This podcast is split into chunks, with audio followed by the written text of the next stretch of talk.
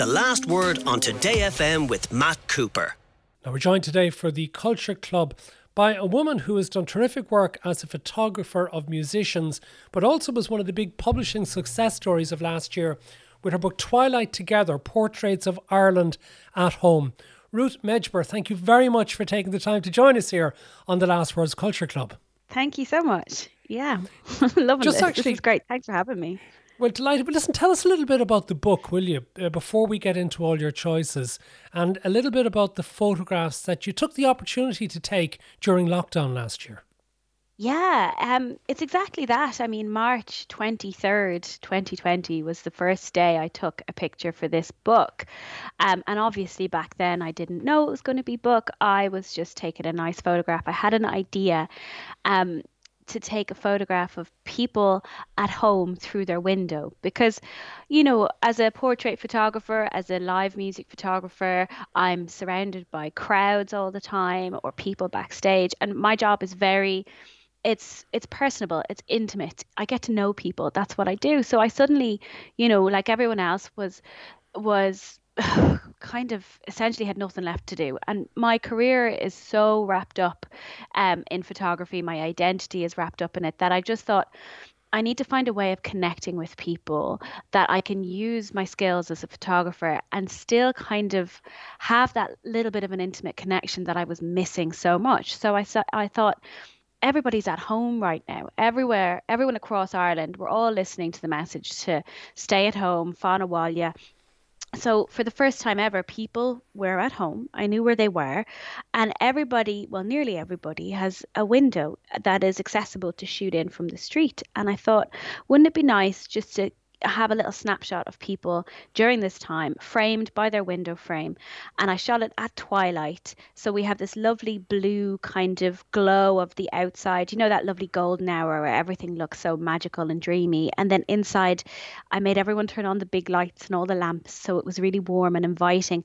So I actually just the, the photograph went so well. The first one I did in in March that I said let's do a few more of them. And when I'd done a few more um, I posted it on my Instagram and my Twitter Twitter, just very casually, didn't think anything really of it. And the next day, the Irish Times said, Can we run it as a cover?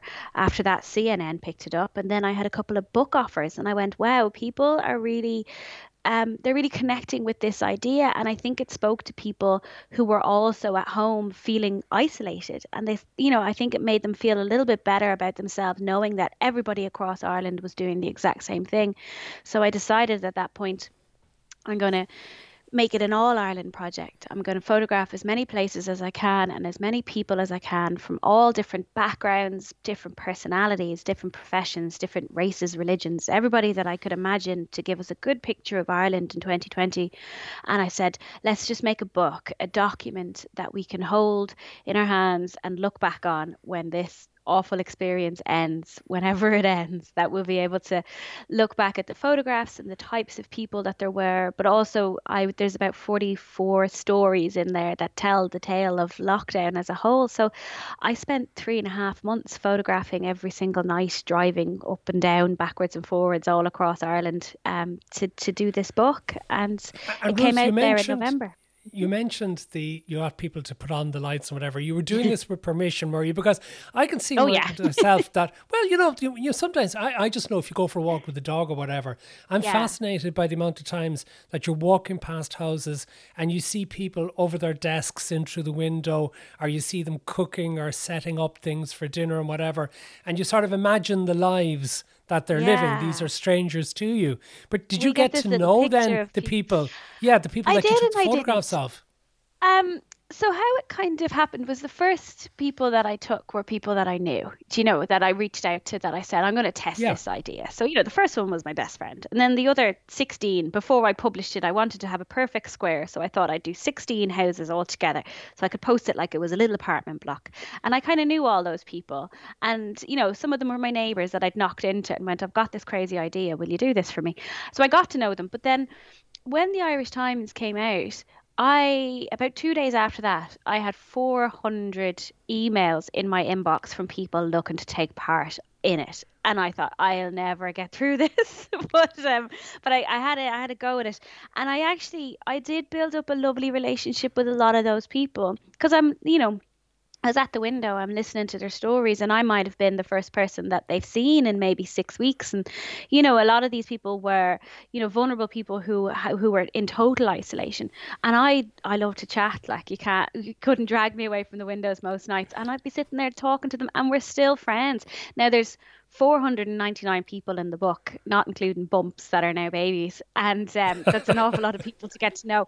But I think, genuinely, I think I probably know about 400 by name at least you know i mean it's such an irish thing as well isn't it to be picking up friends along the way of everyone you meet like that is terrific. But tell us a little bit as well about, and this is relevant to our culture club, and we'll be getting into music and we'll get to exhibitions later. But you have done an enormous amount of portrait work, and I'm told you I mean you've the likes of Grace Jones, Beyonce, Metallica, Billie Eilish, Foo Fighters. Tell us a little bit about what's involved in actually capturing those personalities. Yeah, so those names that you have there, there that would be live music, right? So if I'm if I'm photo, I've that's that's the bones of my career to be honest is live music i love gigs and i love festivals and i just love the adrenaline that's involved in shooting a show and for me the real magic happens is when I know the personality on stage. I know the person, whether it's through studying their music, being a lifelong fan, or being on the road with them. And I kind of get to know their their really unique character or personality traits. I know the way they hold their head when they're happy and confident. I know this, that, and the other. And when I can put all that together uh, you know through a live music performance photograph. That's truly when i know i've done a good job. So it could be different. You know if i photograph say if i went on the road with a band and you know it might be i went out with them in january and then it might take me till march till i really get to know that personality. And the photographs are worlds of difference between you know between 10 15 20 shows down the road. So i mean a lot goes into live music photography as well. I mean it's it's years of experience. It's net, getting to know your camera. It's getting to know music. It's knowing when there's going to be a build in the song and i can anticipate that okay if the song is going to rise here everyone's going to be going mad the crowd are going to be jumping but also the band are going to be jumping so i have to set the camera to a really high shutter speed. I almost have to be jumping with it. I have to be like I have to be enjoying it. I have to be in unison with everybody.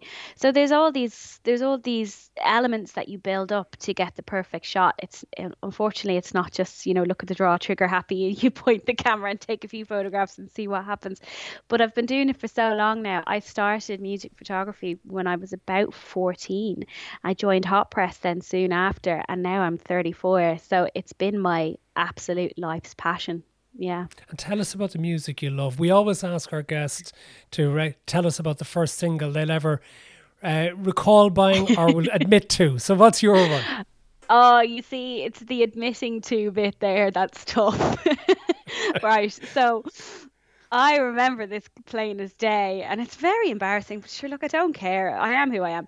My dad bought me my first single, and it was Whigfield Saturday Night. Do you remember Saturday Night? It was such a class tune. I was about eight years That's terrible. Um, I could still listen to it today now and call it like a banger. It'd be grand. Um, but I think what I I got my own pocket money together and I saved up for was um I was 11 years of age, I think. Wyclef, Wyclef Jean, Gone Till November. I just, I fell in love with him. Something about, you know, the intro to that song was so magical. I went into, um, saved up my pocket money. Like I said, I went into, um, I think it was HMV and, uh, was going in with my fiver to buy a CD, and when I clocked that I could buy a cassette instead, which were two fifty, I was like, "Oh my god, I can suddenly buy two songs." so I came away with that day with Wyclef Jean's "Gone Till November" and Eagle Eye Cherry "Saved Tonight." well, it's Wyclef Jean that we actually have a little bit to play off. His is "Gone Till November." Every time I make a run, girl, you turn around and cry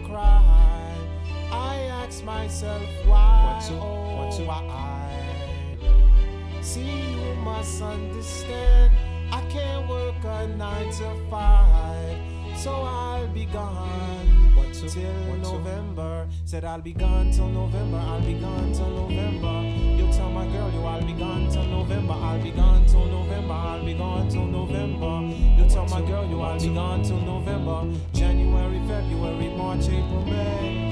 I see you crying, but girl I can't stay. I'll be gone till November. I'll be gone till November and give a kiss to my mother. When I come back, there'll be no need to clock. Uh-huh. I have enough money to buy out the blocks. Uh-huh. Tell my brother go to school in September so he won't mess up in summer school in the summer. Tell my cousin Jerry. So, Ruth Medjber, I'd say that's a first choice that you'd still stand over.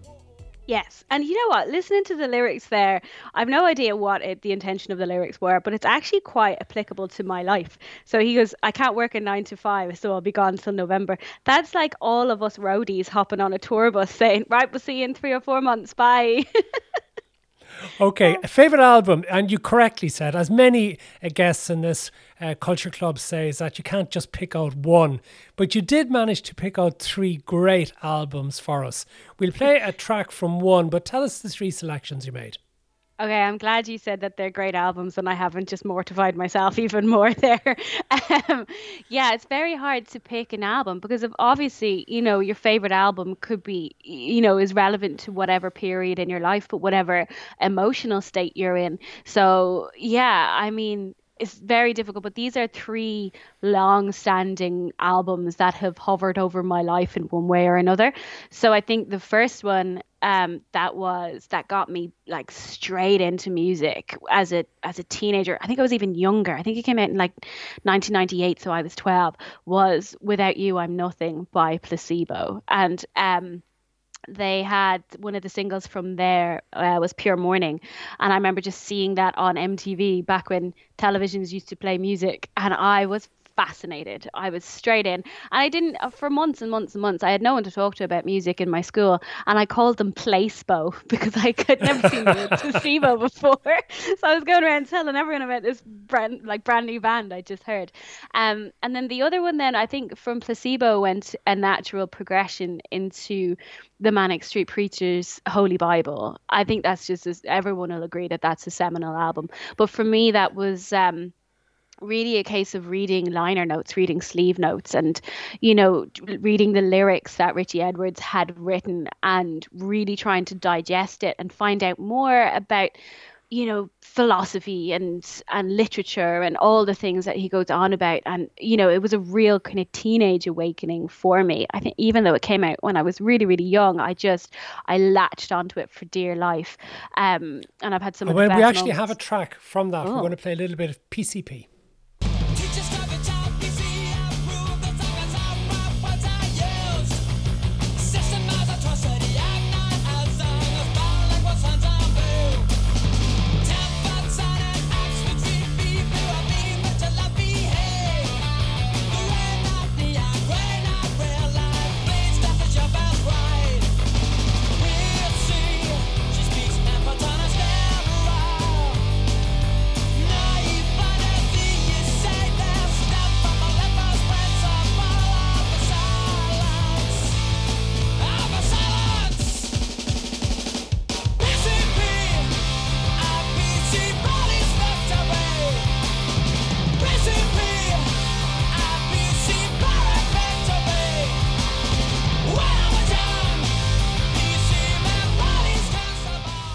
Ruth, the energy you get from the Manic Street Preachers there is something that also they still retain when they play yeah. live. Have you ever had the chance to photograph them when playing live?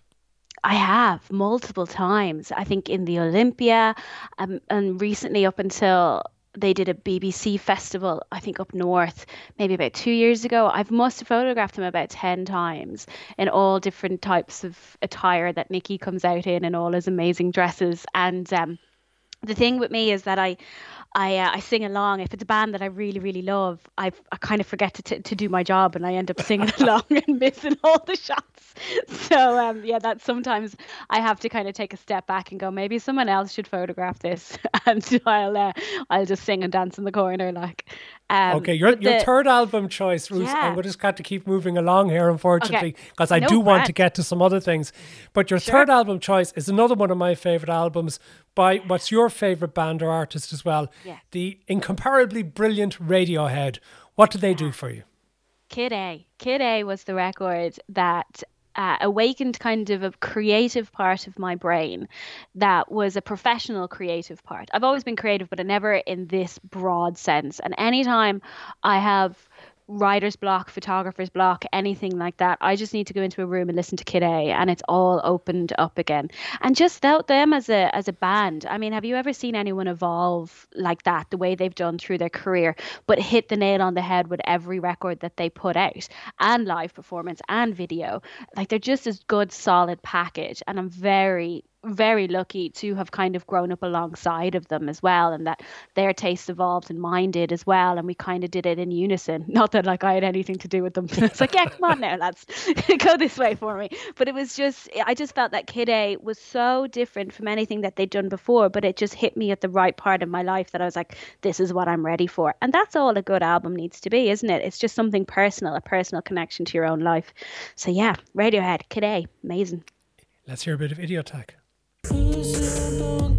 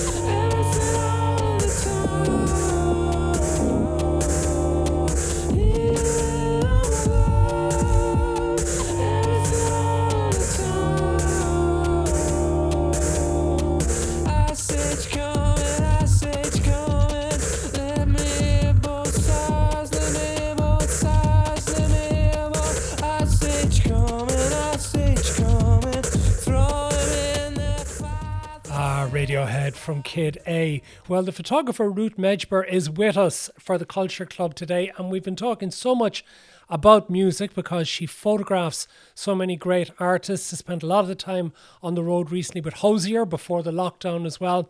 But I'm fascinated by the first gig or the best gig that you remember, which you think may actually have been one of your first. Tell us about it. Yeah, I think everything stems back to this moment in my life when I realized that music was going to be, well, live music was going to be such an influential factor. I you can't really go anywhere from this as well. My first gig was Michael Jackson in the RDS in 1997 when I was 11 years of age.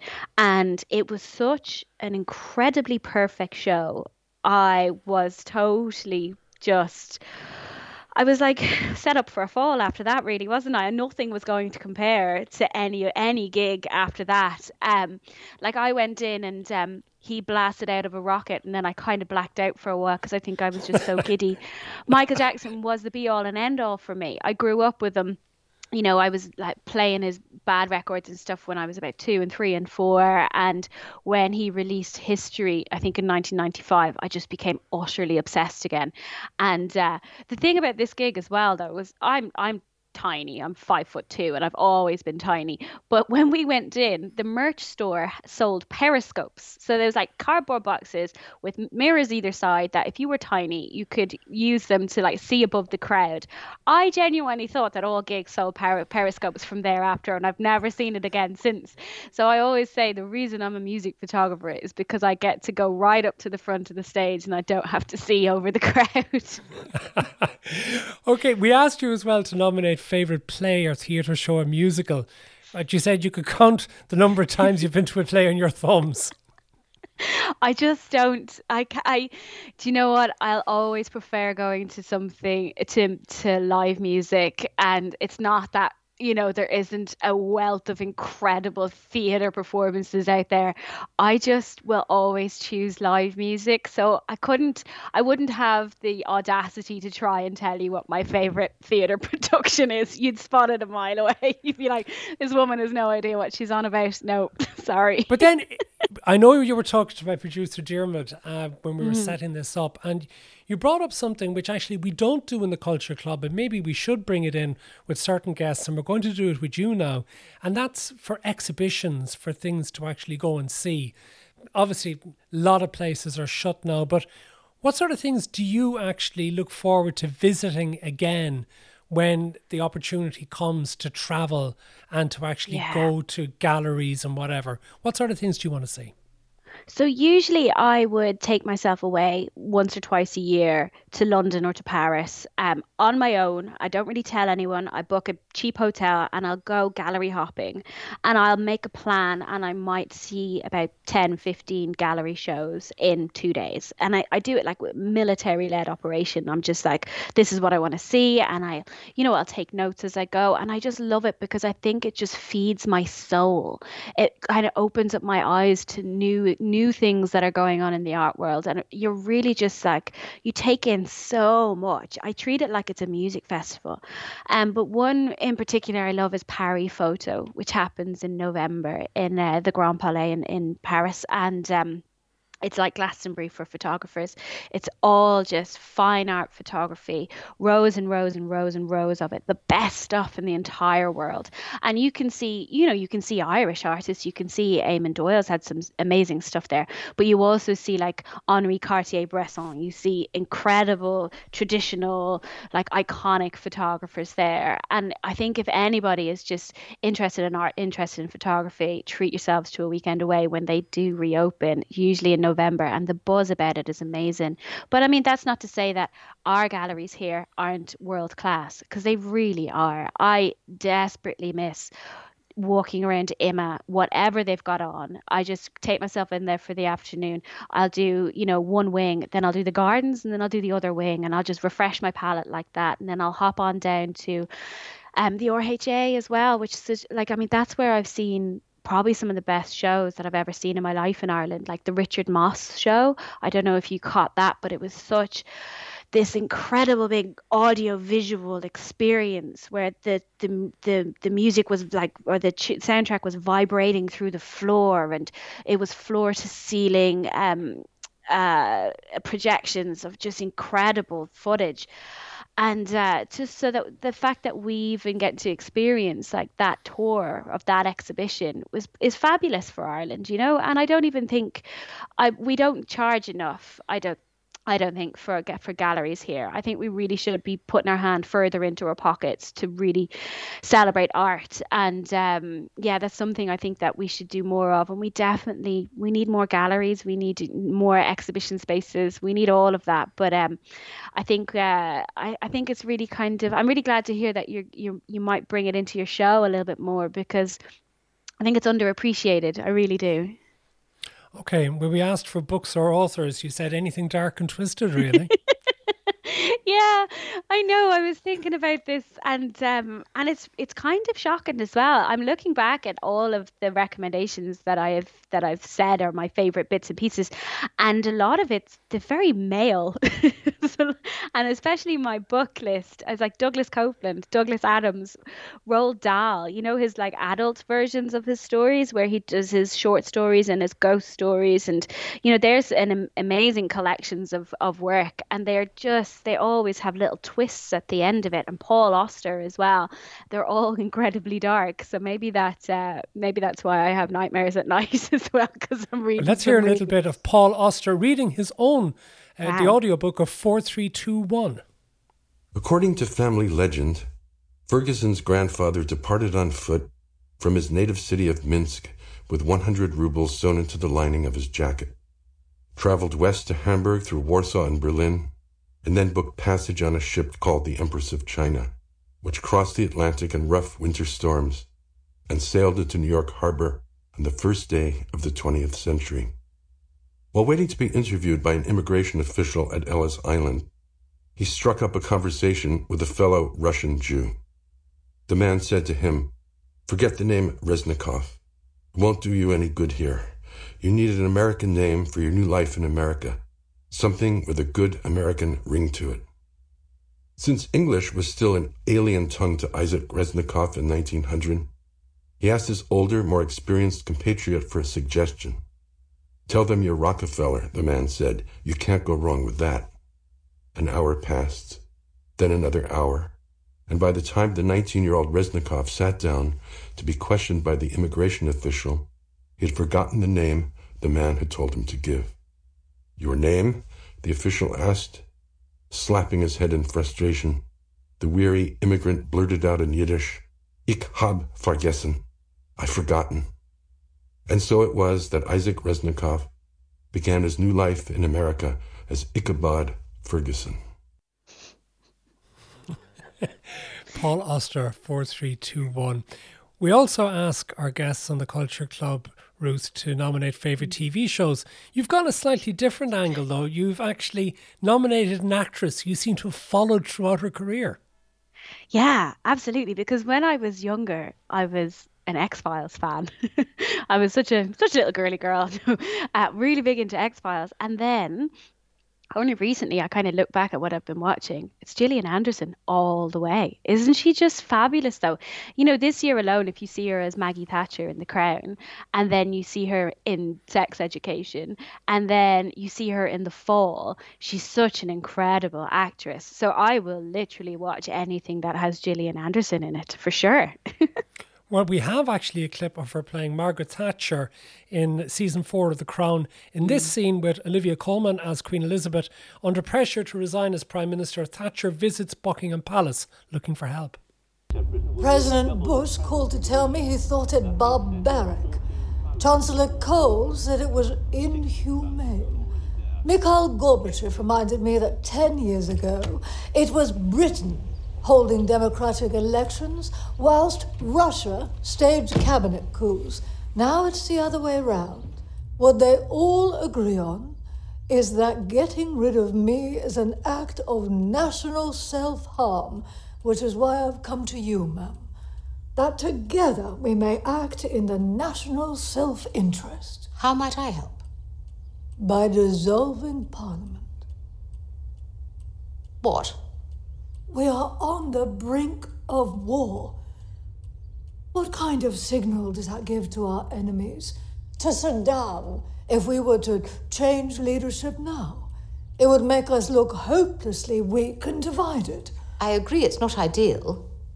Have you consulted Cabinet on this matter? I have not, ma'am. Surely that would be the normal course of action. With all due respect, the decision to dissolve Parliament is in the gift of the Prime Minister alone. It is entirely within my power to do this if I see fit. Ruth Medjber, I thought with Gillian Anderson's performance as Margaret Thatcher that she lifted it way beyond the often one dimensional caricatures that you get of Margaret Thatcher. Mm. She made Thatcher the most interesting character in season four of The Crown, I thought. Absolutely. You're almost rooting for Maggie Thatcher. I mean, how does that even happen? But I just loved every time she was on screen because it was Gillian. It's so bizarre, but it just, it absolutely kept me hooked. Like, yeah. Okay, we asked you for best movie. I suppose it's actually not surprising that you've gone for a movie which is very much rooted in music. Let's hear the trailer for Velvet Goldmine, which gives a good flavour of what this is all about.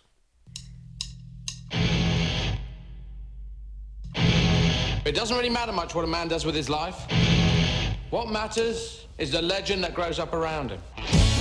Brian Slade was the wildest rock star to come out of London. The biggest thing since sliced Beatles. But that wasn't enough. We set out to change the world.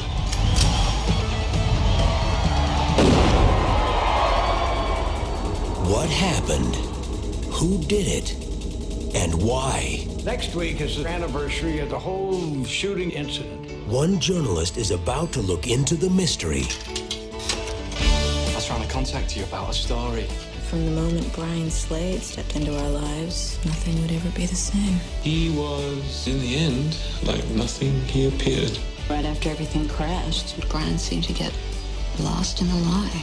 Came someone else.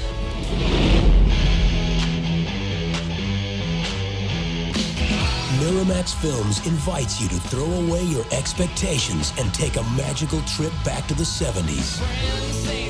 When the glam scene rocked London and the outrageous fashions, music, and behavior shocked the world.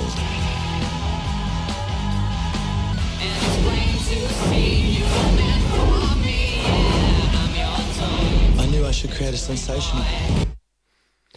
Okay, Ruth. For those who haven't terrible. seen Velvet Goldmine, who's in it and why does it so yeah, appeal to you? That trailer makes it sound awful. you know what? You really just have to see it with a really light heart, okay? Because it's based on just 70s glam rock, British glam rock. And um, it kind of parodies the life of like Iggy Pop and David Bowie loosely. But in it is like Toni Collette, Ewan McGregor, Jonathan Rhys Meyers, Eddie Izzard, Christian Bale. There's so many people in it. And it's really, the movie's been totally overlooked. I think it came out in like 1997.